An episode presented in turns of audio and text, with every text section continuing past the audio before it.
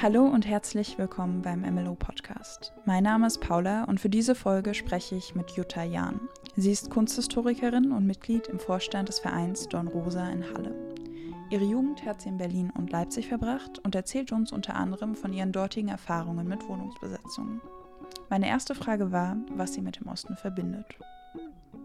Naja, es ist sozusagen mein Lebenssozialisierungsraum gewesen.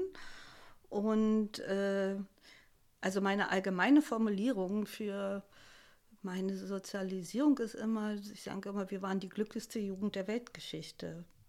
Also in dem Stall, sage ich mal, in dem wir uns bewegt haben. Also das Leben in der DDR wird ja oft immer so einheitsbreimäßig betrachtet, aber es war sehr differenziert. Es gab ganz viele unterschiedliche sozusagen soziale Zusammenhänge. Und äh, in der Gruppe, in der ich mich bewegt habe, die ich eben gerne als Kulturnischenbewohnerin und Bewohner bezeichne, äh, hatten wir ein sehr reiches Leben, viel Austausch, ganz viel Kommunikation. Wir hatten immer mit äh, füreinander Zeit und vor allem, was ganz wichtig war, so materielle, materielle Dinge spielten überhaupt keine Rolle. Mhm. Ja? Und wo und wie bist du aufgewachsen, wenn du sagst, die Kindheit war so glücklich? Naja, so Kindheit war, fand ich eine ganz normale Kindheit, würde ja. ich jetzt nicht sagen. Also auf dem Land und in der Stadt. Also mein Großvater kam vom Dorf, wir waren auch viel auf dem Dorf. Und damals war Dorf ja noch wirklich so Dorf, ja, äh, so mit Hund und äh, Tiere auf dem Hof, ja, also äh, man konnte da also auch die Landwirtschaft so richtig in ihrer praktischen, äh, praktischen Sein erleben. Das war für uns als Kinder schon sehr schön und ähm, ich muss sagen, bin auch relativ unangefochten durch das ideologische Programm gegangen. Mhm. Also eher mehr so vom, vom Haus her oder von den Eltern her war immer eher so ein humanitärer Anspruch gewesen, ja, also den wir da vertreten haben. Äh, als es darum ging, also der Mensch ist gut und hilfreich, so das waren so die Standards, mit denen wir aufgewachsen sind. Und äh, in meiner Oberschulzeit zum Beispiel war auch die ideologische Programmierung noch nicht also so stark bilde ich mir ein. Ja? Wir sind da im Nahraum von Berlin zur Oberschule gegangen. Da war das sehr locker im Vergleich zu Berlin. In den Berlin direkt, da waren die äh, äh, Oberschulen richtig rot. Also bei uns waren die also wirklich sehr moderat äh, gewesen. Also insofern sind wir da relativ frei aufgewachsen und dann äh, auch so weiter. Es gab so Kreise, wie gesagt. Unser Hauptinteresse galt Kunst, Kultur, Literatur, mhm. so Philosophie. Darüber haben wir uns ausgetauscht und da war das auch völlig wurscht, ob ähm, derjenige das studiert hat oder diejenige. Also wir hatten auch mal ganz viele Menschen mit Ausreiseantrag.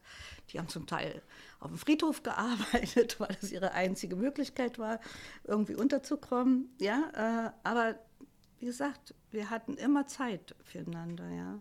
Also zum Beispiel äh, wenn du jetzt in irgendeiner Straßenecke dich bewegt hast, an irgendeinem Stadtteil und hast gesagt, hm, hier wohnt doch sowieso oder so, ach, gucke ich mal, ob der oder die da ist, dann hat man geklingelt, war derjenige da, der hatte immer Zeit, wir hatten immer Zeit. Und wenn die oder der nicht da war, hat man sich einfach auf die Treppe gesetzt und gewartet. Wenn es dann zu lange gedauert hat, na gut, dann gehe ich jetzt oder so. Aber die Kommunikation war eigentlich das Wichtigste, ja. Mhm. Und wo war das dann? Also du bist das war hauptsächlich in Berlin. In Berlin. Ja, so. Also ich denke, Berlin hatte schon einen Sonderstatus. Und das war auch in einer Zeit, als dann diese Tagespassierscheine gab. Mhm. Und wir hatten auch relativ viel Austausch mit Westberliner jungen Menschen, die dann immer gerne so für einen Tag rübergekommen sind. Und war auch ganz interessant für uns. Insofern, die haben uns auch manchmal immer so Bücher mit rüber geschmuggelt oder Zeitschriften. So, und die wurden dann so wie kleine äh, Kostbarkeiten gehandelt. Hat man doch alles mal mit der Hand abgeschrieben. ja, damit man sozusagen dieses mhm. Wissen präsent hat. Also wir waren ganz stark mit solchen Dingen beschäftigt, ja. Ja, daran anschließend, wie war dann dein Bild vom Westen oder vom Osten und vom Westen im Gegensatz dazu?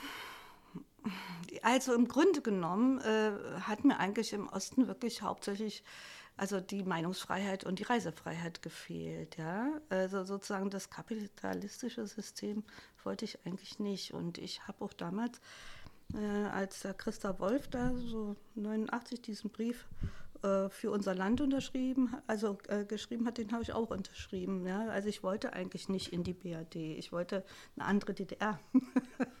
das war dann hinten, wie sich herausstellte, sehr illusorisch. Aber sicher, da gab es auch viele, die durchaus auch so dachten wie ich. Ja? So. Mhm. Und zu Anfang hatte ich auch eine ziemlich starke Verweigerungshaltung. Aber dann habe ich gemerkt, naja, man muss sich hier irgendwie wieder einfinden, weil es ist jetzt das System. Ja. Mhm. Und hattest du, oder wie eng war der Kontakt zu Menschen aus dem Westen? Weil du sagtest, es sind auch welche rübergekommen. Ähm, naja, also einige, die kamen sehr oft, einige kamen nur ab und zu mal. Das war aber, es war auch so, also ähm, es gab zwar immer diese Kreise, wir waren miteinander vertraut, aber wir waren nicht so das war jetzt nicht so ein fester äh, Freundeskreis, wo man sich ständig sehen muss oder so. Es hat eigentlich immer mehr so interessiert, wer hat jetzt gerade Zeit, wer hat Lust mitzukommen und so. Es war relativ offen.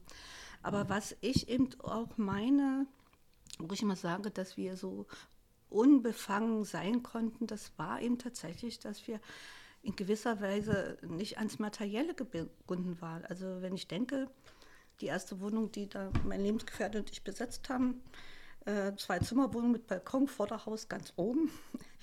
Die hat 33 äh, Mark gekostet, mhm. Miete, ja. Äh, Energie war auch ganz preiswert, Lebensmittel waren preiswert. Wir hatten überhaupt kein Interesse an diesen Dingen, die sozusagen so viele so wesentlich wichtig waren, wie eine schicke Schrankwand oder äh, ähm, ja oder ein Auto, das war schon illusorisch, sich überhaupt ein Auto zu leisten, bei dem, was wir alle so mit unseren kleinen Jobs verdient haben. Aber das war immer das Vergnügen, unabhängig zu sein. Mhm. Ja? Also wir brauchten hauptsächlich Bücher, Platten, äh, Zigaretten. So.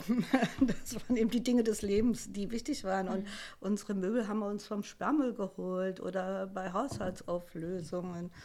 Ja, und das war natürlich ein ganz starker Trend, sage ich mal, in diesem Stall dass man sozusagen alternativ sein wollte, also nicht das macht, was die anderen alle machen. Mhm. Ja, so, also darüber haben wir uns auch definiert. Mhm. Ja, du meintest ja schon, du hast die Wohnung besetzt äh, mit deinem damaligen Freund. Mhm. Ähm, wie lief das dann ab? Wie können wir uns das vorstellen? Ja, das ist. Und äh, warum äh, vor allem auch? Also, das Warum ist äh, völlig klar, äh, hat mit der DDR-Wohnungspolitik zu tun. Also du konntest zwar einen Wohnungsantrag stellen, aber in der Regel hat man also sozusagen eine Wohnung bewilligt bekommen. Da musste man verheiratet sein oder wenigstens ein Kind haben, am besten Kind und verheiratet. Und, äh, und du hattest auch überhaupt keinen Einfluss darauf, wo, die, wo du die Wohnung gekriegt hast. Ja, sagen wir mal, äh, wir haben damals äh, im Prenzlauer Berg gelebt. Das war wirklich das beste Viertel von Berlin zu der Zeit. Und ähm, weil das so eine wunderbare Mischung war. Ne? Da hast du alles gehabt an Bevölkerungsschichten, ja. So wie man das heute so hat, dass so, so eine Viertel so verdünnt werden auf so eine bestimmte Klientel hin. Äh, das gab es da eben nicht. Ne? Da mhm. waren alles war die Trunkenbeute mit ihren vier Kötern und dann so ganz normale Menschen, die da so gearbeitet haben, aber eben doch ganz viele äh, so, die so wie wir gelebt haben, ja.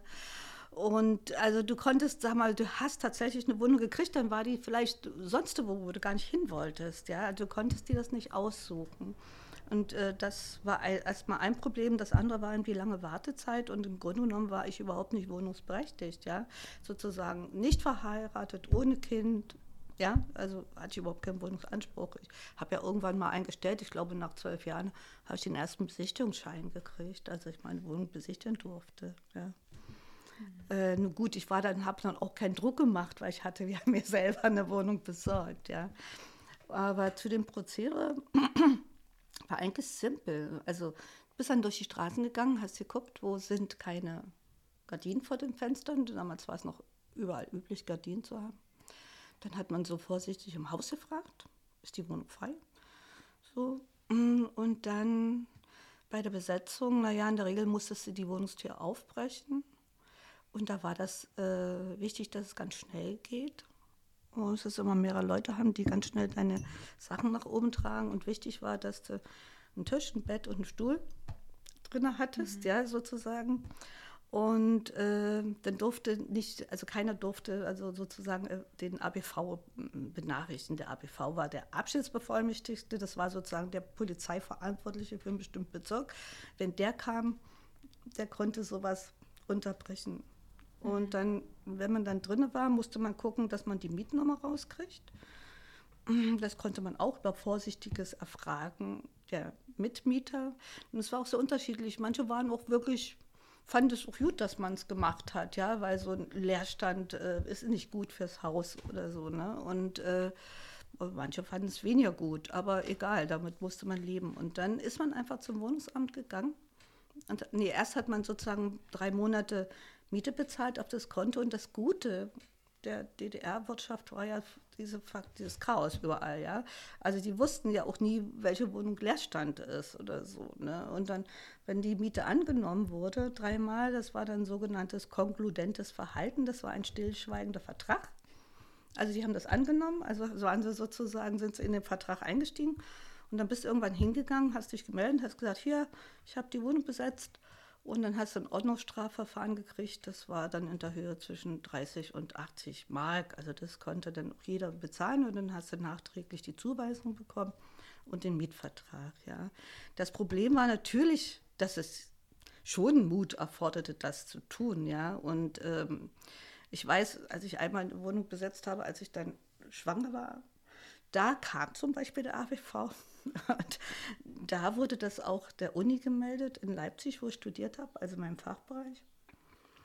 Und da wurde der Fachbereich aufgefordert vom Wohnungsamt, dass sie mich vom Studium schmeißen. Aber ich hatte halt so nette Dozenten und Professoren. Das war bei uns so familiär. Also damals war Kunstgeschichte das, was man heute als Orchideenfach bezeichnet. Also da wurden, wie unser ganzes äh, Studienjahr waren zwölf Person und wurde nur alle zwei Jahre immatrikuliert. Also nicht wie jetzt, wo ich das Gefühl habe, jede höhere Töchter, die nicht, Tochter, die nicht weiß, was er machen soll, schreibt sich mal bei Kunstgeschichte ein oder sowas. Und ähm, ja, und die haben dann verlangt, dass sie mich also sozusagen exmatrikulieren, aber die haben dann eben zurückgeschrieben, dass sie mit mir gesprochen haben, dass ich eine sehr gute Studentin bin und dass ich das nicht, also dass ich quasi Reue bekannt habe und so. Also und insofern sage ich auch immer, deswegen bin ich auch immer so äh, zurückhaltend, wenn Leute immer so tun, als wenn das System alles sozusagen für alles verantwortlich ist. Es waren immer Menschen, also es kam immer auf die Menschen an, die an mhm. irgendwelchen Stellen saßen. Ja, Menschen haben das entschieden. Mhm. Ja, so. Und was waren so die Reaktionen damals auf Hausbesetzung von anderen Menschen, die das vielleicht nicht gemacht haben? Oder ich habe jetzt so rausgehört, das war normal in deiner Freundesgruppe? In meiner Freundesgruppe war es relativ normal. Ja. Äh, das war, also man hat sich für jeden gefreut, der es geschafft hat. Und dann gab es ja auch immer eine Einweihungsfeier, das war ja auch immer toll. Und, äh, und ja, ich meine, so, was weiß ich, familiär hat man es ja noch kommuniziert, aber dass ich das jetzt, dass man das so groß nach außen äh, verbreitet hatte, sowas auch nicht. Wenn mal das Gespräch kam, dann haben die meisten gesagt, oh Gott, das würde ich mich gar nicht trauen. Also das war eigentlich mhm. immer so der Grund. Mhm. Äh, ne? Also weil es tatsächlich, also es hätte eben auch mit, äh, du hättest mit Folgen auch rechnen können oder müssen, ja. Ähm, aber wie gesagt, ich hatte Glück. Also für mich hat es keine größeren Nachteile gehabt, selbst als es bekannt wurde, mhm. ja. Und wie lange hast du dann so in diesen besetzten Wohnungen immer gelebt? Auch die eine, die in Berliner Pappelallee, die hatten wirklich 15 Jahre. Aber mhm. zwischenzeitlich habe ich in Leipzig studiert, da habe ich dasselbe gemacht. Äh, das waren dann so fünf Jahre. Man hat doch ganz gern, das war noch eine andere, es gab mehrere Methoden, zur Wohnung zu kommen. Es gab auch noch die Methode, also dass irgendjemand ausgezogen ist, du wusstest das und vor allem gerade die, die dann in den Westen gegangen sind, wenn man das wusste, dass der Ausreiseantrag möglicherweise vielleicht doch demnächst mal bewilligt wird, dann hat man sich da vorher als Untermieter angemeldet. Und dann äh, konnte man über diesen Untermieterstatus dann, wir sagen, das äh, legalisieren, dass man dann in der Wohnung war, wenn die anderen dann in den Westen gegangen sind. Ja. Es gab auch noch manche äh, bei Privathäusern war es auch manchmal, äh, manchmal möglich, dass du über sogenannte Hausmeisterwohnungen da aber in die Wohnung kommen konntest. Aber das war relativ selten, weil es ja gab ganz, ganz wenig Privathäuser. Ja. Mhm. ja. Und wie war das dann nach der Wende? Waren dann noch Wohnungen besetzt? Und was ist dann passiert, nach, als dann diese Wende war und ja, ähm, die Wiedervereinigung? Also das, äh, das weiß ich nicht, wie das dann die anderen Menschen nach der Wende gemacht haben, aber diese Wohnungen, die wir damals vorher besetzt hätten, die waren ja legalisiert. Mhm. Verstehst du? Wir hatten ja. Nachdem man drei Monate bezahlt ja, hat schon. Genau, wir ja. hatten ja einen ja. offiziellen Mietvertrag, ja. Okay, verstehe. Ja. Ja. Konnte man drinbleiben. ja, und ich meine, es, es ist mir auch wichtig, äh, das äh, herauszustellen. Also in, in, in, der alten BRD waren, gab es Häuserbesetzung und das waren politische Aktionen. Mhm. Das war was ganz anderes. Mhm. Ne? Also wir wollten keine politischen Aktionen damit machen. Wir wollten unser Leben genau, eigenständig ja. regeln oder sowas mhm. ne? und unsere Lebensansprüche durchsetzen. Mhm. Aber, aber, individuell. Aber getragen wurden wir tatsächlich in dieser Gruppe von Gleichgesinnten, ne? die alle mhm. diese Ansprüche hatten. Ja. Und wie unterscheiden sich dann aus deiner Perspektive Hausbesetzung auch heute oder Wohnungsbesetzung heute und damals in der DDR? Ja, ich denke, wenn heute Häuser besetzt werden, hat es tatsächlich immer wieder einen politischen mhm. Hintergrund. Mhm. Ja, also, also man will damit auf Missstände aufmerksam machen. Also zum Beispiel, also fand ich das immer sehr gut, wenn Menschen Wohnungen besetzt haben von Häusern, die nicht gepflegt wurden, die abgerissen werden sollen. Also so ein schöner alter Bestand, der dann so äh, vor sich hin gammelt, äh, obwohl er sozusagen ein lebenswerter Ort ist, wenn er ordentlich genutzt wird. In dieser Art, würde ich jetzt noch heute sagen, ist auch nicht legal, würde ich immer noch also Häuserbesetzungen begrüßen. Ne? Aber wir hatten es ja hier auch schon manchmal, der Arm der Justiz greift ja irgendwann doch durch. Ja. Möglicherweise haben die Menschen dann wenigstens das erreicht, dass auf so einen Missstand aufmerksam gemacht wird. Aber im Grunde genommen muss man die heutzutage immer damit rechnen, dass das ganze Ding abgebrochen wird, also die ganze Aktion. Ja, also hat eher so eine Verweisfunktion auf einen Missstand oder so. Mhm. Ne? Ja. Und wie bewertest du aus heutiger Sicht auch die Hausbesetzung, die du gemacht hast? Oder wie war noch die Reaktion aus heutiger Sicht auf die Hausbesetzung? Na, ich stelle eben immer wieder fest, wenn ich das wirklich mal erzähle, dass das kaum jemand weiß. Ja, mhm. also äh, und ich finde schon das wichtig, weil auch wenn wir nicht politisch waren, äh, war das doch eine Art, wie soll ich sagen, eigenmächtiges äh, Handeln in einem autoritären System. Ja, also im Grunde genommen war es trotzdem politisch insofern, als wir sozusagen unsere eigenen Lebensansprüche äh, innerhalb des äh, Systems eigenmächtig durchgesetzt haben. Ja, äh, und wie gesagt, äh, so ohne war es dann auch nicht. Also, mhm. wie gesagt, es musstest du musstest dich schon trauen, ja, das auf dich zu nehmen. Also es hätte durchaus auch äh, größere Konsequenzen haben können. Wie gesagt, wenn mein Fachbereich in Leipzig nicht so moderat äh, reagiert hätte, dann hätte ich mein Studium nicht zu Ende bringen mhm. können. Und wahrscheinlich auch nie wieder, wenn die DDR länger weiter existiert hätte. Ja? ja. Irgendwann war sie ja zu Ende, aber ich meine, weißt du, ja. ja. Hast du das dann in deinem Freundes- oder Bekanntenkreis mitbekommen, dass es da ähm, Konsequenzen gab, weil sie besetzt haben? Also direkt eigentlich nicht. Also ähm, ich äh, weiß gar nicht, warum das damals bei mir so richtig schief gelaufen ist. Ich glaube, weil diese Wohnung schon irgendwie intern vom Wohnungsamt an jemand anders vergeben wurde. Mhm. Also, äh, weißt du, und da habe ich irgend so ein Beziehungsgeflecht gestört. Also ich glaube, das war sowas, ja. Konntest du dann eigentlich drin bleiben oder nee, nee, du nicht? Nee, Das wäre natürlich noch ein Happy End. Nein. Okay. Aber hast dann die Aber neue ich bin Wohnung dann anders untergekommen. Okay. Alles klar. Ähm, ja, wir sitzen ja hier in den äh, Räumen vom Verein Don Rosa und äh, wir haben auch ein bisschen recherchiert dazu und da haben wir auch herausgefunden, dass kurz, er wurde ja kurz nach der Wende der Verein gegründet mhm. und dass äh, in der Gründungsgeschichte es auch eine Besetzung gab, soweit mhm. wir das richtig recherchiert mhm. haben. Genau, kannst du dazu noch ein bisschen was erzählen? Ehrlich gesagt, nein, weil ich zu der Zeit nicht, äh, ähm, noch nicht hier sozusagen aktiv war. Ich war damals, also seit 94 erstmal beim Courage e.V., der hatte damals, äh, und, und zwar war ich in dem ähm, äh, Frauen historischen Forschungsprojekt gewesen, das die da hatten. Mhm. Ja, wir haben uns da mit Frauengeschichte beschäftigt. Allerdings hatten wir schon immer äh, Kontakt von Anfang an auch zu Don Rosa. Und äh, diese Besetzung damals, das war tatsächlich auch eine ganz spontane Aktion. Und das, das war in Wendezeiten durchaus äh, auch möglich gewesen. Ja.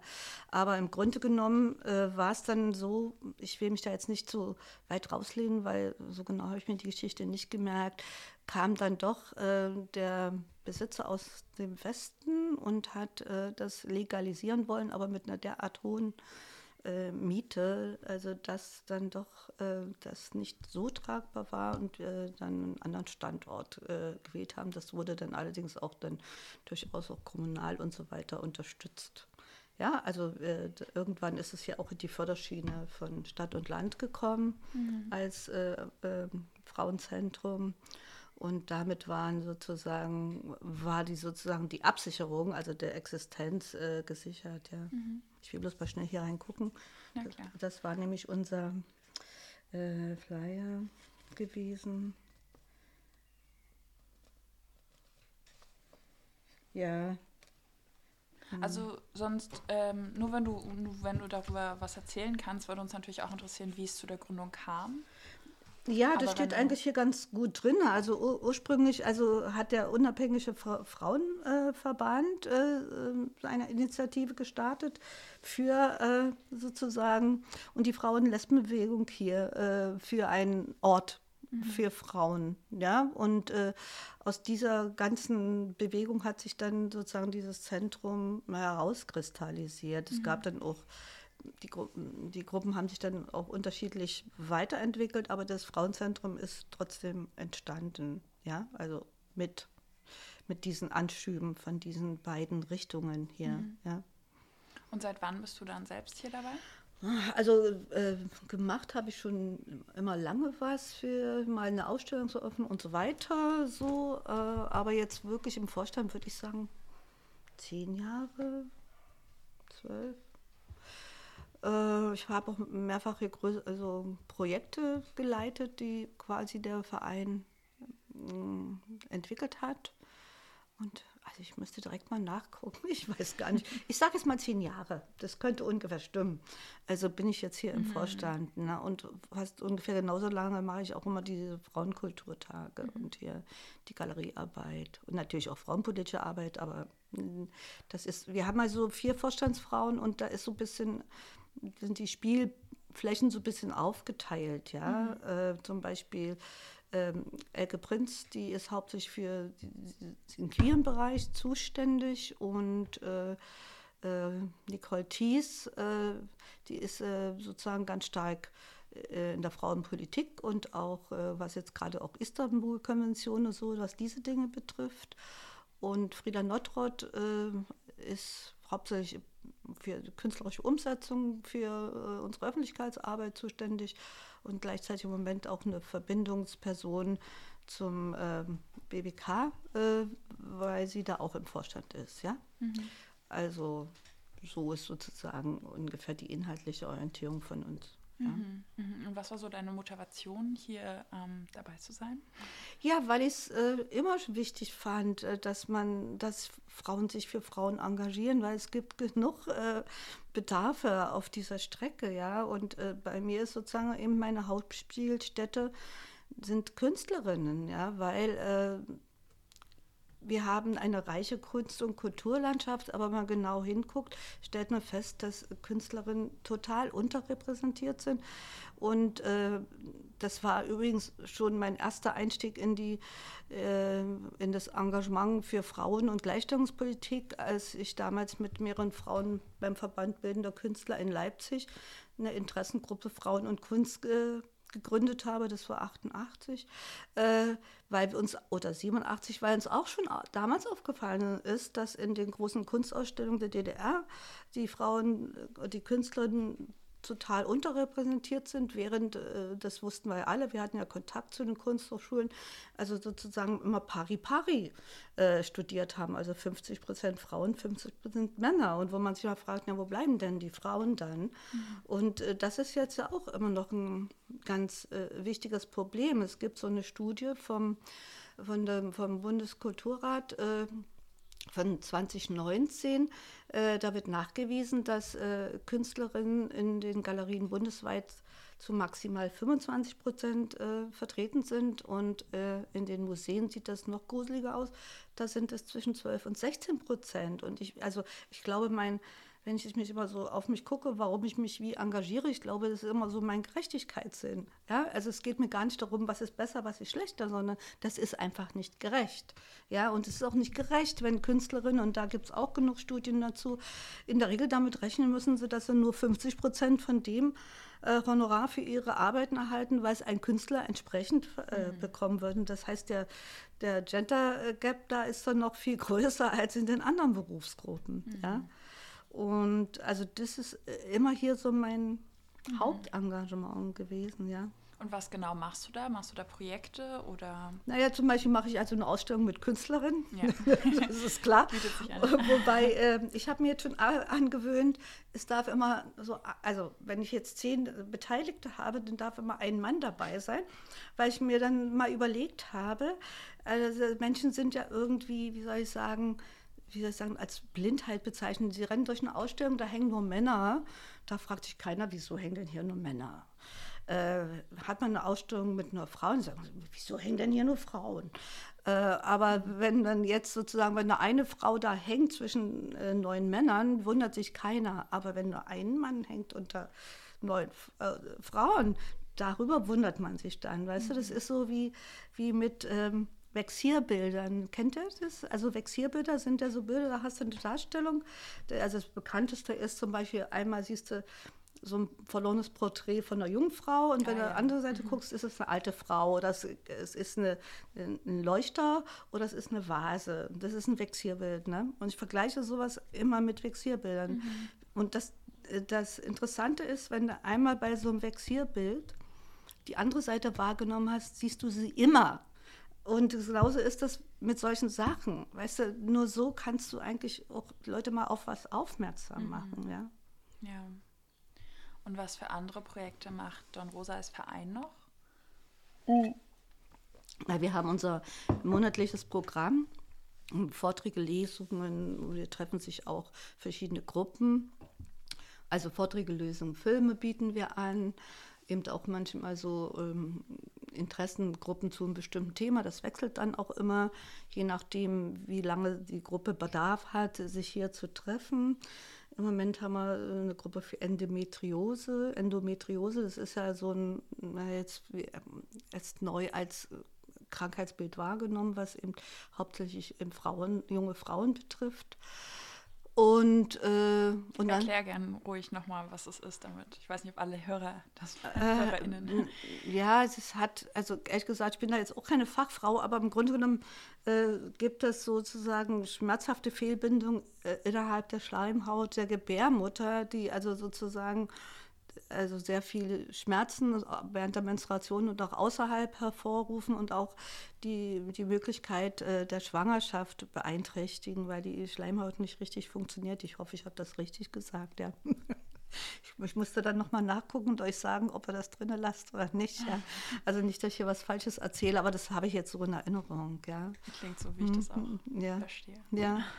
Äh, wieso hast du dich auch schon damit auseinandergesetzt? Also ich kenne es ja, ja, das Krankheitsbild, ja. Mhm. Also es ist, denke ich, ich denke auch, es ist in den letzten Jahren sehr viel mehr so in die Öffentlichkeit gekommen. Ja, diskutiert mit, einfach. Ja. Ich weiß auch gar nicht, ob das so tatsächlich, es gibt da so Krankheiten, die sich, ja, zum Beispiel Diabetes gab es früher auch niemals in diesem Maße, vor allem Diabetes 2, also diese erworbenen Diabetes. Ich kann mir in meiner Kindheit gab es eben wirklich hauptsächlich die angeborene Diabetes, ja, also wo die schon immer Tabletten nehmen mussten und sich spritzen mussten. also auch schon Kinder. Also das, aber diese Diabetes 2, diese, die man so erwirbt, also kann ich mich nicht erinnern. Also es sind Mhm. Wahrscheinlich würde ich doch sagen Zivilisationskrankheiten, mhm. Äh, die sich so langsam entwickeln, ja. Und ja. ob das auch dazu gehört, weiß ich nicht, ja. Ich denke halt, dass es vor allem einen Namen für vielen Frauen einfach gibt, weil mhm. ich glaube, viele Frauen leiden ja unter Schmerzen in der mhm. Menstruationszeit oder davor oder danach.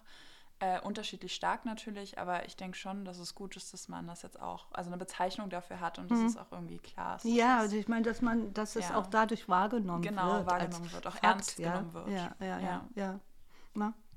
ja. ja und äh, wir haben sozusagen ein, schon ein langjähriges Projekt also das lang, ein langjähriges Projekt sind die Frauenkulturtage, ich glaube, es sind schon die 27. Ein langjähriges Projekt sind liebenswerte Lebensweisen. Darüber, da äh, sind vor allen Dingen so, also vor allen Dingen in der ersten Zeit ganz besonders die lesbischen Frauen berücksichtigt worden mit ihren, äh, sagen wir mal, Ansprüchen oder mit ihren äh, äh Interessen. Ja, und das ist jetzt in der letzten Zeit so ein bisschen mehr in die Queer-Richtung gegangen. Das heißt jetzt auch Queer Movie Nights. Die haben jetzt das Format so gemacht, dass jeden Monat so ein Film äh, in der Form läuft. Ja, also das sind sozusagen unsere Hauptprojekte. Wir sind äh, im Moment auch ganz stark äh, ähm, engagiert, äh, die Istanbul-Konvention so mehr in die Öffentlichkeit zu bringen ja, auch in die politische Öffentlichkeit, äh, weil immer wieder festgestellt wird, dass die äh, eigentlich ja nicht wissen, die an, an, mhm. amtlichen Stellen sitzen, was sie damit, äh, mhm. also was für Forderungen aus dieser Konvention sich ableiten. Und äh, wir haben das zum Beispiel auch unterschrieben, Deutschland, und die, wie soll ich sagen, Bürokratie weiß gar nicht, welche Aufgaben und Pflichten sie eigentlich in mhm. diesem Zusammenhang hat. Ja. Du hattest ja schon gesagt, ähm, wie das, also angedeutet, wie das für Künstlerinnen in der DDR war und dann wollten wir gern wissen, welche Rolle allgemein oder auch welches Frauenbild es in der DDR gab. Ähm, Im Grunde genommen ähm, die glückliche Hausfrau und Mutter und Arbeitsfrau. Mhm. Ja, also es war so eine Kombination. Eigentlich musste die DDR-Frau, sie sollte alles gut können. Sie wollte eine leistungsfähige Werktätige sein, sich auch mal weiterbilden und hatte auch ihre Ansprüche an ihren Beruf haben und die durchsetzen. Und äh, natürlich sollte sie Kinder haben, das war ganz wichtig. Und natürlich äh, sollte sie auch eine gute Mutter und Ehefrau sein. Ja, also das war schon so das Leitbild. Ich habe mal hier ähm, immer genau mal für irgendwie zum 30.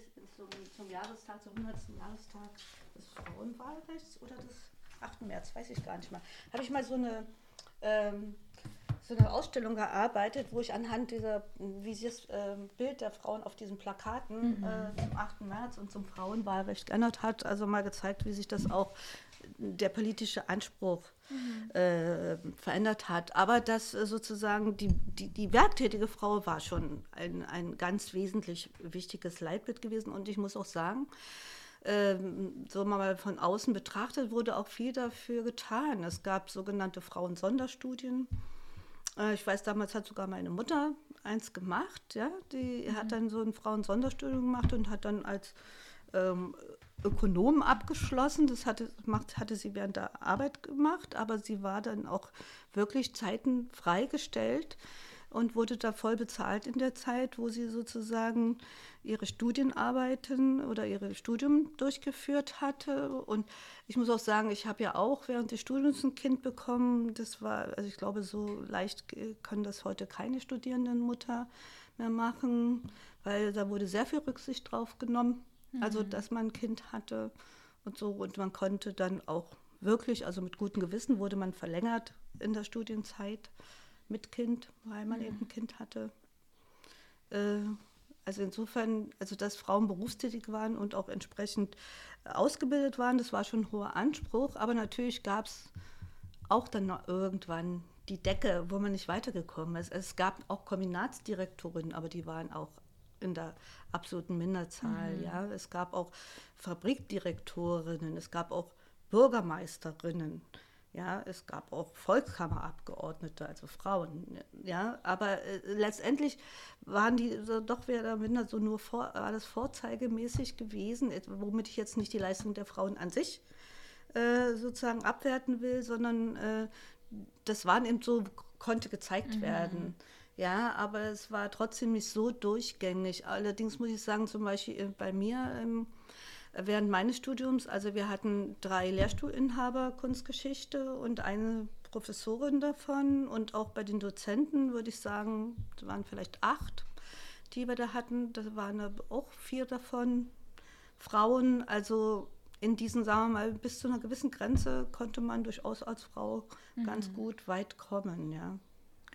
Und ähm, siehst du da Unterschiede zwischen, wie da mit im Osten und im Westen umgegangen wurde? Ja, unbedingt, würde ich schon sagen. Also ich denke, die, also die Frauen, die im Westen ähm, so äh, sozusagen Karriereweg gehen wollten, die mussten schon ganz schön viel Verzichte leisten. Also äh, zum Beispiel, also die Frauen, die ich kannte, die sozusagen äh, durchaus in den oberen Leistungsetagen unterwegs waren, die haben sozusagen, konnten durchaus Kinder bekommen und das mit Kind erledigen. Aber ich hatte mal ein Stipendium bekommen jetzt hier äh, zu, äh, naja, zu, also zu Bundeszeiten halt, ne?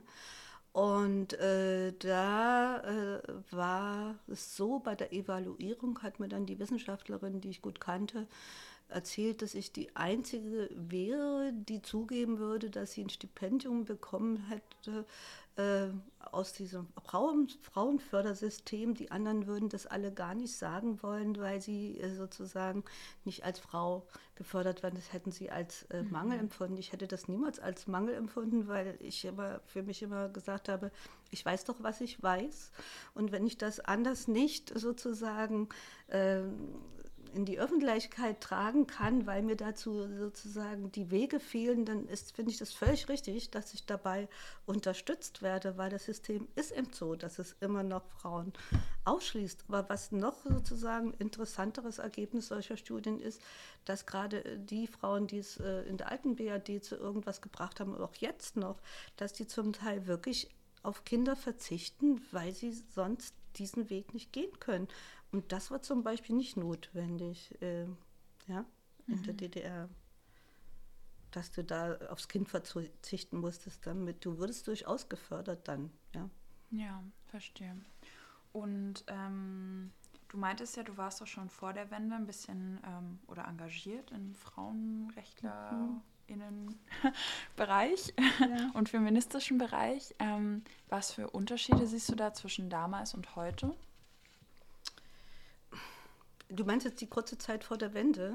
Na, ich muss ja. sagen, äh, also mein, äh, wie soll ich sagen, ähm, Aha-Effekt äh, kam eigentlich mit äh, dem Buch von Simone de Beauvoir, Das andere Geschlecht, was wir natürlich mhm. durch unsere guten Kontakte äh, bekommen haben. Bekommen haben ja. Ansonsten, aus, dem Westen, ja. aus dem Westen, sonst hättest du es ja nicht bekommen. Also da habe ich zum ersten Mal äh, darüber angefangen nachzudenken. Mhm. Ansonsten hatte ich eigentlich mal mehr den Anspruch, für mich ein Mensch zu sein, der zufällig weiblich ist oder so. Ja? Ähm, und ich muss auch sagen, so direkte Zurücksetzung als Frau habe ich jetzt in meiner Biografie nicht äh, äh, bemerkt. Ne? Äh, das heißt aber nicht, dass es das nicht gab. Will ich damit wirklich einschränken, weil ich, ich habe das so erlebt. Ja? Aber dieses Buch hat mir das tatsächlich klar gemacht und das war für mich sozusagen auf einmal, das, wie auch ich gesagt habe, wenn du das einmal sozusagen verinnerlicht hast, siehst du es dann immer. Mhm. Ne? Aber solange du diese Dinge für dich nicht erkannt hast, kannst du das auch nicht im Außen erkennen. Ja. Äh, ja, und äh, da war eben, weil ich ja auf dieser äh, Strecke aktiv war, als Kunstwissenschaftlerin und so weiter, äh, wurde dann auch mein Blick dafür geschärft. Ja, also dass da eine Ungerechtigkeit besteht. Mhm. Ja. Und ähm, also wir haben auch diese Geschichte, so wie ich sagen, wir, wir durften das so mal so neben der Verbandsarbeit machen. Also es war nicht unbedingt besonders befördert, aber es war auch nicht so, dass wir gesagt haben, nee, ihr dürft es nicht machen, weißt du? Also es wurde so geduldet. Also, äh, ja, so mhm. als Engagement, ja.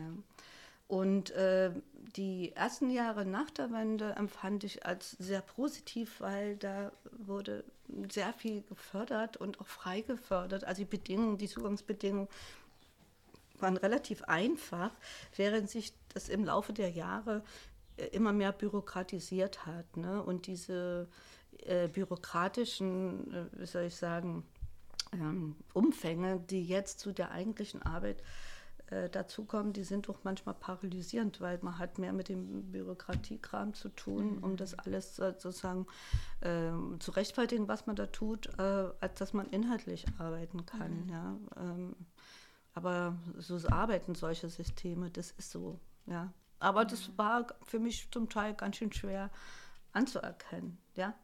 Aber letztendlich, wenn du was machen willst, musst du zum Teil diese Kondition auch äh, akzeptieren. Ja. Hm. Und heute siehst du da Unterschiede inhaltlicher Art primär zwischen Osten und Westen, was feministisches Engagement angeht? Also so von der groben Draufsicht würde ich sagen, erstmal nicht.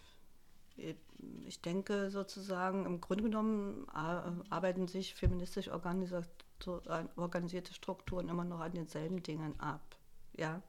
Ähm, also würde ich jetzt nicht sagen, und was für mich auch sozusagen gleich ist, äh, sozusagen Ost und West, ist eben, dass, äh, wie soll ich sagen, uns, also überall auch die, die jungen Frauen fehlen. Also das geht immer bis zu einer gewissen Altersgrenze, das Engagement. Ja. Und ähm, mhm. warum das so ist,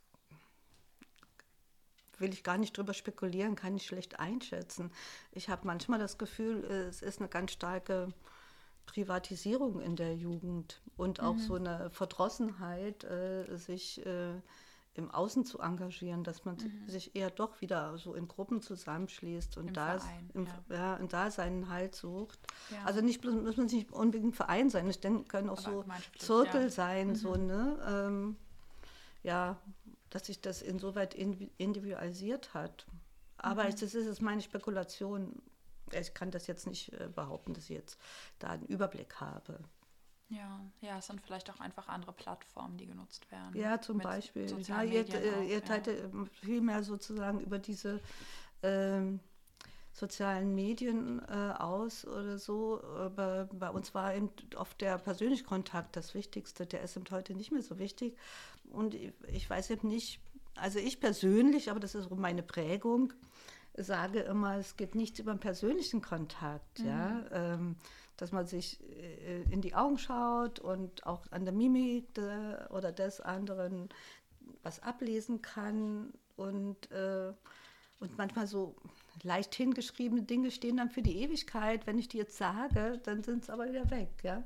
Also, also wie gesagt, ich bin immer für persönliche Begegnung, mhm. ja. Ja. Ja, wir kommen jetzt nochmal zurück ähm, zur Wendezeit. Wie hast du die denn erlebt? Naja, wie gesagt, ein bisschen zwiegespalten. Also einmal fand ich das, also wollte ich das eigentlich nicht, dass wir jetzt die BRD kriegen. Aber andererseits war natürlich das total schön, dass es auf einmal so offen war. Ne? Und wir haben auch die Zeit genutzt, da viel rumzureisen und uns Dinge anzugucken, wo wir sonst niemals hingekommen wären. Mhm. Ja, also ich habe auch manchmal so mir gedacht, dass in West-Berlin, wo ich ja auf der anderen Seite gewohnt habe, konnte ja mal die Mauer sehen. Und es war da Straße, wo dann die Leute dann drauf standen und uns angeguckt haben, ne? also, wie wir da in unserem Gefängnis rumgelaufen sind. Ähm, aber also ich habe dann manchmal gedacht, dass in Westberlin weiter weg ist als der Mond, so ungefähr, weißt du, dass man da nie hinkommen wird. Mhm. Oder wie gesagt, in andere Städte, wo du bloß immer den Namen kanntest aus den Nachrichten. Oder, hm. und manche äh, Städte waren auch wirklich sehr schön, andere waren enttäuschend. Da hatte ich mir was ganz anderes drunter vorgestellt. Mhm. Aber das war eben trotzdem toll, dass man so einfach unterwegs sein konnte. Ich habe allerdings schon, dann habe ich auch noch das dritte Kind bekommen. Dadurch war ich dann letztendlich so ein bisschen raus und äh, habe dann eigentlich über den Courage e.V. bin ich dann ins Berufsleben zurückgekommen, also als neue Struktur. Und das fand ich schon sehr gut. Also die Thematik, mit der wir uns da beschäftigt haben. Also sozusagen Frauengeschichte, also die Frauen mal auszubuddeln. Also das war speziell hier auf Halle äh, konzentriert. Ähm, das fand ich schon wesentlich wichtig und das habe ich auch nie ganz aufgegeben. Also diese Arbeit, ja. Oder mhm. auch bei Künstlerinnen. Ich habe auch schon viel Seminare gemacht zu Künstlerinnen in der Kunstgeschichte, äh, weil ich das eben wichtig finde, dass wir diese Namen kennen und nennen. Mhm. Ja, mhm. Äh, und nicht vergessen. Und das, der Witz ist ja, dass die oft zu ihrer Zeit durchaus berühmt waren. Äh, aber dass sie nach äh, ein, zwei Generationen völlig verschwinden und ihre Werke werden dann männlichen Kollegen zugeschrieben und so weiter. Und keiner macht sich mehr die Mühe, das nachzuprüfen. Und da ist schon eine wichtige Arbeit zu leisten und äh, das entspricht auch meiner Qualifikation, deswegen mache ich das auch gern. Ja. Mhm, mh. Und hat sich dein Alltag auch durch die Wende verändert oder dein also neben jetzt der neu gewonnenen Reisefreiheit gab es ja. noch irgendwelche. Ja, anderen? doch, und zwar höchst merkwürdig, ja. Also es gibt so einen Moment, an den muss ich immer denken, der war vielleicht so vier oder fünf Jahre nach der Wende. Ich habe ja gesagt, wir hatten immer füreinander Zeit und das konnte auch nachts um elf sein. Da konnte jemand klingeln und wollte dir irgendwas erzählen, hast auch die Tür aufgemacht, ja. Und ich weiß noch, wir saßen mal hier, ich habe hier ein paar Häuser weiter gewohnt, so beim Abendbrot abends um sieben und dann klingelt es und dann gucken wir uns an, mein Lebensgefährte und ich, hä, der kommt jetzt. Hast du jemand eingeladen? Nö, ich auch nicht. Also da war das weg, weißt du, dieses, mhm.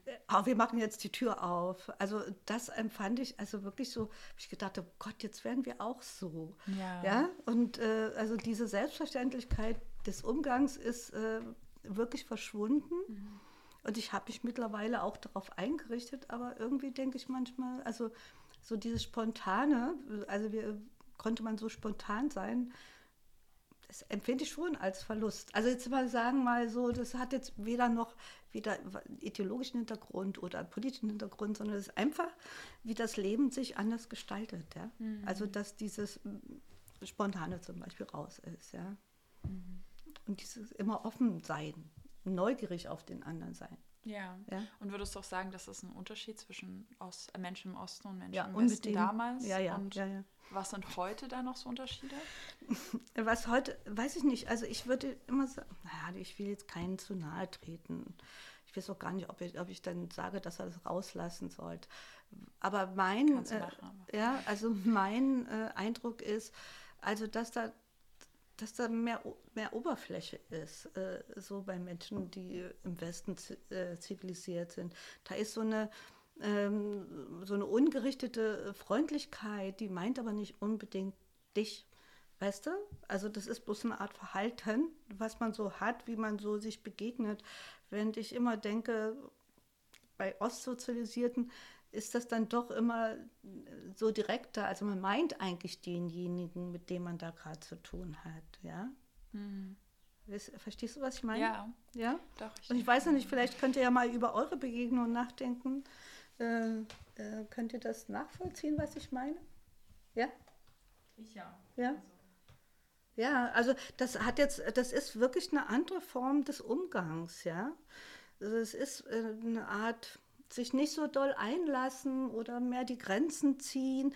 Also man hat ja auch festgestellt, das fand ich übrigens auch witzig, so kurz nach der Wende, äh, es gibt ja immer so einen so ähm, Grenzraum um einen selber, wie, wie, äh, wie weit man eine andere Person in seinen eigenen Raum lässt. Ne? Und da war der, sagen wir mal, bei Ostsozialisierten so vielleicht ein halber Meter und bei Westsozialisierten ein Meter 50. Mhm. Weißt du, also das heißt, äh, und ehrlich gesagt, das habe ich auch wirklich gemerkt, ja, also bei meinen ersten Begegnungen, dass ich denen immer zu dicht auf die Pelle gerückt bin, ja. Mhm. Also so in meiner Art äh, auf Menschen zuzugehen. Ja? Ich, ich, musste mich dann auch erstmal sozusagen äh, kontrollieren, mhm. was ich jetzt hier eigentlich mache. Hm? Mhm. Ja? Und bei diesen Begegnungen dann mit ähm, Menschen aus dem Westen oder Leute, die im Westen sozialisiert sind, ähm, welche Vorteile hattest du da und hast, hattest du das Gefühl, dass dir auch Vorteile entgegengebracht wurden? Mm, ich würde sagen, dass ich einzeln, also sich doch äh, Personen kennengelernt haben, die waren für mich insofern vorteilhaft, weil wir hatten dieselbe Grundeinstellung oder wir hatten dasselbe Thema, an dem wir gearbeitet haben und dass das immer ein schöner Austausch war, weil die hatten ja zum Teil andere Zugänge als wir, auch im wissenschaftlichen Bereich. So, ne? Also mhm. in diesem Sinne gab es durchaus, würde ich sagen, auch ein guten Austausch, ja, oder war das durchaus auch bereichernd? Und ich meine, ich, ich habe mich nie auf diese Position gestellt, wie auch manche Altossis, dass ich das abgelehnt hätte. Es sind jetzt nur meine Beobachtungen, ja. Aber das waren so Erfahrungen, mit denen muss man halt umgehen. Ähm, aber die sind jetzt nicht unbedingt ausschließend, ja. Damit schließe ich die nicht aus, aber das ist eben das, was ich so sozusagen feststelle. Mhm. Ja. Und wie siehst du äh, die Entwicklung seit der Wende insgesamt? Ich hatte schon ein bisschen angedeutet am Anfang, mhm. Kapitalismus kritisch. Naja, also ich meine, ich, äh, ich hab, äh, würde niemals sagen, dass ich äh, die alte DDR zurückhaben will, niemals, ja. Aber wie es jetzt gerade auch entwickelt, äh, das finde ich schon, also muss ich sagen, ähm, also es gibt mir schon zu denken, ja, die jetzige Entwicklung. Ich meine, viele Dinge sind auch der sogenannten Corona-Krise geschuldet, äh, dass, äh, wie gesagt, hier jetzt so Kommunikationsgräben sich aufgetan haben. Auch in der politischen Entwicklung gibt es, auch in der gleichstellungspolitischen Entwicklung gibt es jede Menge Kommunikationsgräben. Also es ist für mich schon eine bedenkliche Entwicklung, äh, wo auch ich nicht sagen kann, wo es da hinausläuft. Ja? Mhm. Also ich meine, wir und ich werden so das tun, was wir immer getan haben und das äh, Diskurs offen sein, äh, versuchen mit allen möglichen Menschen ins Gespräch zu kommen, auch wenn die nicht unbedingt unsere Meinung teilen, weil es immer wichtig ist, dass man im Gespräch bleibt. Aber ja, ähm, ich muss sagen, ich hatte dann irgendwann, als ich mich eingerechnet hatte und dann auch bestimmte Bereiche für mich erschlossen hatte, äh, hatte ich durchaus ein positives Gefühl. Ja, also dass hier so eine, so eine Entwicklung möglich ist, die wirklich äh, zu einer Gerechtigkeit führt und zu Freiräumen führt, die für alle äh, sozusagen zu nutzen sind. Im Moment äh, sehe ich das eher so ein bisschen, wie soll ich sagen, also ich äh, habe nicht mehr die Erwartungen sondern es mhm. sieht für mich eher so aus, als wird hier, also es schließen sich da so die, die Dinge so ab, ja, und wir sind dann doch eher so in unseren Blasen unterwegs, mhm. ja. Und woran denkst du, liegt das?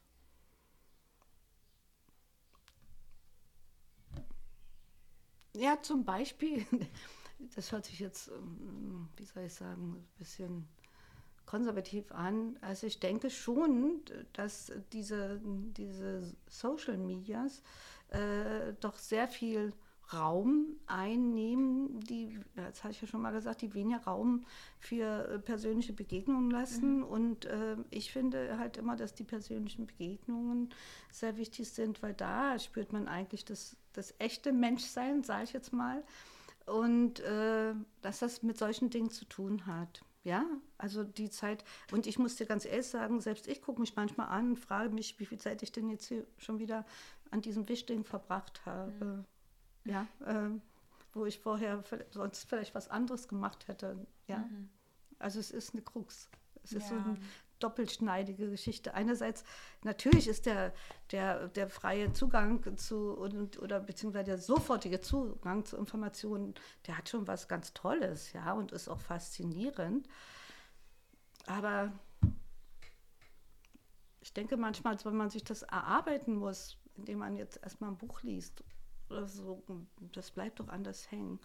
Also ich muss sagen, ich war ja auch mehrfach Lehrbeauftragte und ich fand eigentlich mit den zunehmenden Jahren, dass der Bildungsstand meiner Studentinnen und Studenten ja abgenommen hat. Mhm. Ja. Also bestimmte Standards, wo ich dann gedacht habe, da kann ich ja draufsetzen, das weiß ja jeder, dann eben nicht vorhanden waren oder so. Also ich drücke mich jetzt immer ganz allgemein aus, ich will auch keinem zu nahe treten. Mhm. Möglicherweise hatten sie ja woanders ganz andere Kenntnisse und ich, äh, wie gesagt, komme mit bestimmten Dingen überhaupt nicht klar, wenn jetzt nicht meine Kinder oder sowas mir bei diesen Geräten helfen. Ja, äh, so, also da, ja, äh, und da sage ich, dass mein Wissensstandard ja. auch eher äh, Neandertalmäßig oder so. Ne?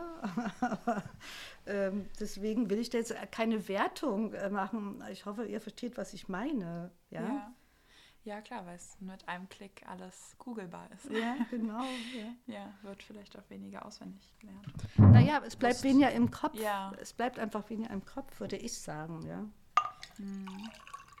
Ja, wir kommen noch mal ein bisschen zum Ostthema noch mal kurz zurück. Äh, wie sind ähm, deiner Meinung nach Menschen aus dem Osten gesellschaftlich, jetzt gesamtgesellschaftlich, deutschlandweit vertreten? Oder wie sind ihre Interessen, werden ihre Interessen wahrgenommen? Müsste das sich eventuell ändern? Also soweit ich weiß, aber das, äh, da habe ich jetzt auch keine konkreten Zahlen im Kopf, äh, sind also Ostdeutsche äh, noch immer sozusagen prozentual äh, viel weniger vertreten in in staatlichen Strukturen, in Leitungsgeschichten, äh, sagen wir mal auch im Bundestag ist das Verhältnis äh, so, dass die Ostdeutschen nicht in der Form, sagen wir mal, präsent sind, ähm, wie, wie, wie eigentlich jetzt von, den, von der Bevölkerungszahl äh, das sein müsste.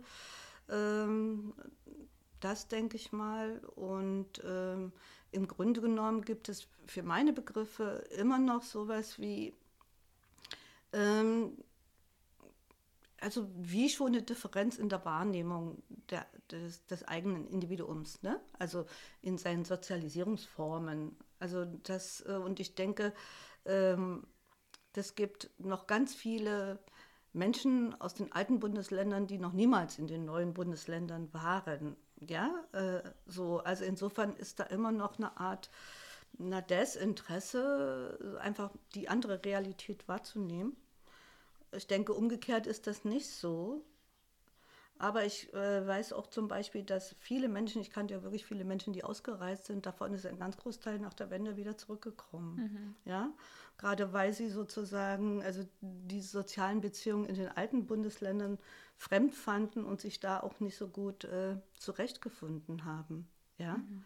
also sozusagen ihnen diese Nähe äh, hier gefehlt hat, ja. Und vielleicht, und ich denke, also die westdeutsche Gesellschaft, die ist, äh, also das ist jetzt, das denke ich nicht, also das ist meine Überzeugung, ist sowas noch vom Standesdenken geprägt äh, und das war hier nicht. Also sie, also gab es eben, in der Kleinstadt gab es den Doktor, den Bürgermeister, den Apotheker, so, das waren sozusagen die wichtigsten Leute der Stadt und äh, äh, aber in dieser Form hat das hier nie äh, existiert. Mhm. Ja, also ich meine zum Beispiel, wenn die Reinigungskraft an der Universität zu unserem Professor sagen konnte, hallo Ernst, weil es in derselben Parteigruppe war.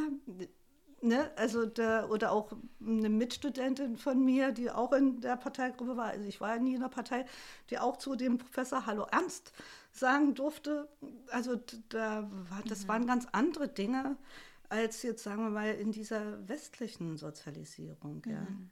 Die war noch nicht überall, aber die hat gezeigt, dass es, also dieses ständige Denken gab es hier einfach nicht und auch nicht dieses ständige Verhalten. Mhm. Ja, also dass sozusagen bestimmte Eliten in bestimmten Strukturen, die waren homogen und da ist man auch nicht so durchgekommen. Mhm. Ja, also nicht vertikal durchgekommen, die blieben horizontal. Ja. ja? Und würdest du sagen, das äh, prägt weiterhin noch bis heute? Na, ich denke, es hat noch Nachwirkungen. Also ähm, äh, ich denke schon, dass äh, viele sozusagen jetzt, die jetzt vielleicht in 30er und 40er Jahren sind, also Menschen durchaus noch in diesem Sinne sozialisiert worden sind. Also ich denke, ich war eine Zeit lang äh, intensive Lehr äh, Leserin der Yellow Press, also auch dieser klassischen Frauenzeitschriften, weil ich über Werbung gearbeitet habe und äh, immer mir so die entsprechenden Werbebeispiele mhm. so rausgesucht aus den Zeitungen. Und wenn ich dann immer diese Geschichten gelesen habe von den jungen Frauen, wie die sich über ihre Mütter beschwert haben, dass die immer verlangen, die soll doch endlich heiraten und ein Kind kriegen und didede, äh, dann muss ich sagen, äh, das, das kannte ich überhaupt nicht und das war auch jetzt nicht, weißt du, also, also die, die, die Lebenslinien, zumindest in meinem Umfeld, wurde von dir nicht abgefordert als Frau, dass du gefälligst mal endlich heiraten sollst und ein mhm. Kind kriegen sollst oder sowas, ja. Also da waren noch, also für meine Begriffe haben dann noch sehr viele dieser alten äh, Mechanismen und Standards nachgewirkt. Wie das jetzt mhm. bei den ganz Jungen ist, äh, kann ich nicht beurteilen. Ich kenne nur junge Frauen, die hier sind und meine eigenen Töchter, die Und da weiß ich, dass die äh, nicht so sozialisiert sind, weil ich sie ja sozialisiert habe. Ja, oder, oder beziehungsweise wir, mein Mann mhm. und ich. Also insofern ähm, äh, kann ich das nicht beurteilen, wie die, wie die jungen Frauen sind. Mhm. Ja. ja. Und warum bist du selbst im Osten geblieben? Hast du jemals darüber nachgedacht, woanders hinzuziehen? Nee, wenn, dann wäre ich höchstens richtig ins Ausland gegangen, ja. Mhm. Aber äh, niemals wäre ich in eine westdeutsche Stadt gezogen. Eben, also die, wegen der Dinge, die ich gesagt habe, ja. ja. Also dieses andere Sozialverhalten und ich wäre da wahrscheinlich immer der bunte Vogel gewesen und das ist auf die Dauer anstrengend, ja. Also wenn äh, so ich sozusagen für sein Sein mhm. rechtfertigen mhm. musste. Ich habe das oft erlebt, wenn ich äh, gerade in den 90er Jahren war ich viel unterwegs in den ähm, in alten Bundesländern, weil ich ja da sozusagen in diesem ähm, Frauengeschichtskontext ähm, unterwegs war und was mir dann manchmal so in diesen Städten, so wie man mir begegnet ist, äh, da, also das habe ich gedacht, nö, ja, das kann ich nicht gebrauchen. Also, ja, mhm. die, also ich, wie gesagt, wenn wäre ich in, in, richtig ins Ausland gegangen. Und wohin? Ja, vielleicht äh, nach Portugal. Das fand ich da eigentlich sehr schön, Portugal. Also die Portugiesen sind so, also im Gegensatz zu den Spaniern, die sind viel freier und offener. Und äh, die, ja, also und da hatte ich auch das Gefühl, also ich weiß, da war ich Anfang der 90er und habe gestaunt, das war selbst bei uns noch nicht so, wie viele Frauen da Autos gefahren sind zum Beispiel. Mhm. Ne? Äh, so, also da hatte ich das Gefühl, dass da doch so eine ganz gute Gleichstellung herrscht, ja. Und, und die Portugiesen sind ja auch ein bisschen anders geprägt. Also sie hatten ja auch diese Dis Diktatur durch Salazar. Äh, wenn euch erinnert, gab es halt die Nelkenrevolution. Äh, so, die waren sozusagen in der Mentalität äh, äh so unserer Sozialisierung so ein bisschen näher, obwohl das Salazar-Regime viel schlimmer war dann doch als das DDR-Regime. Ja. Hm. Dann kommen wir jetzt auch schon zur vorletzten Frage. Ähm, wie schaust du in die Zukunft? Oh, ich bin hoffnungslose Optimistin.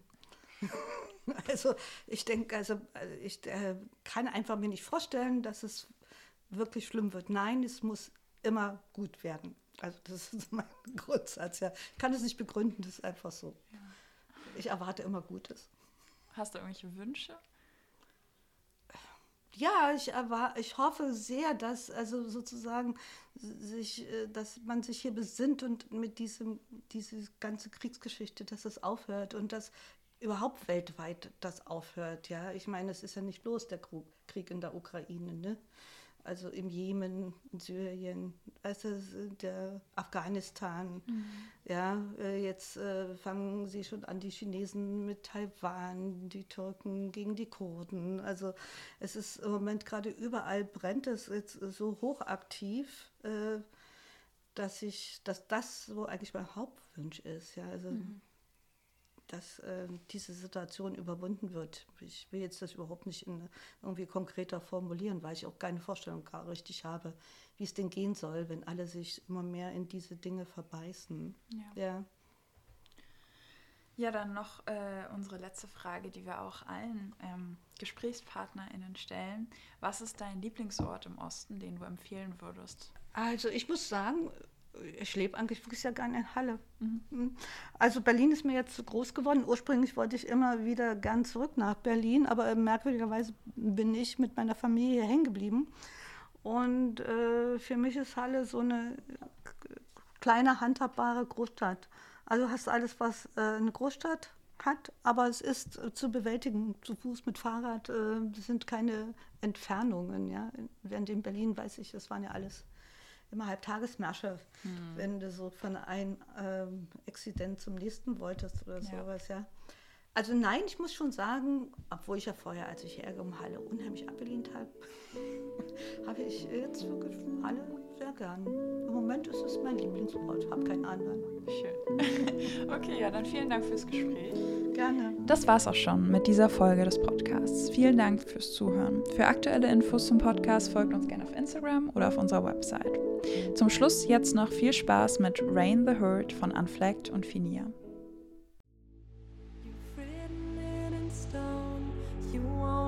us alone.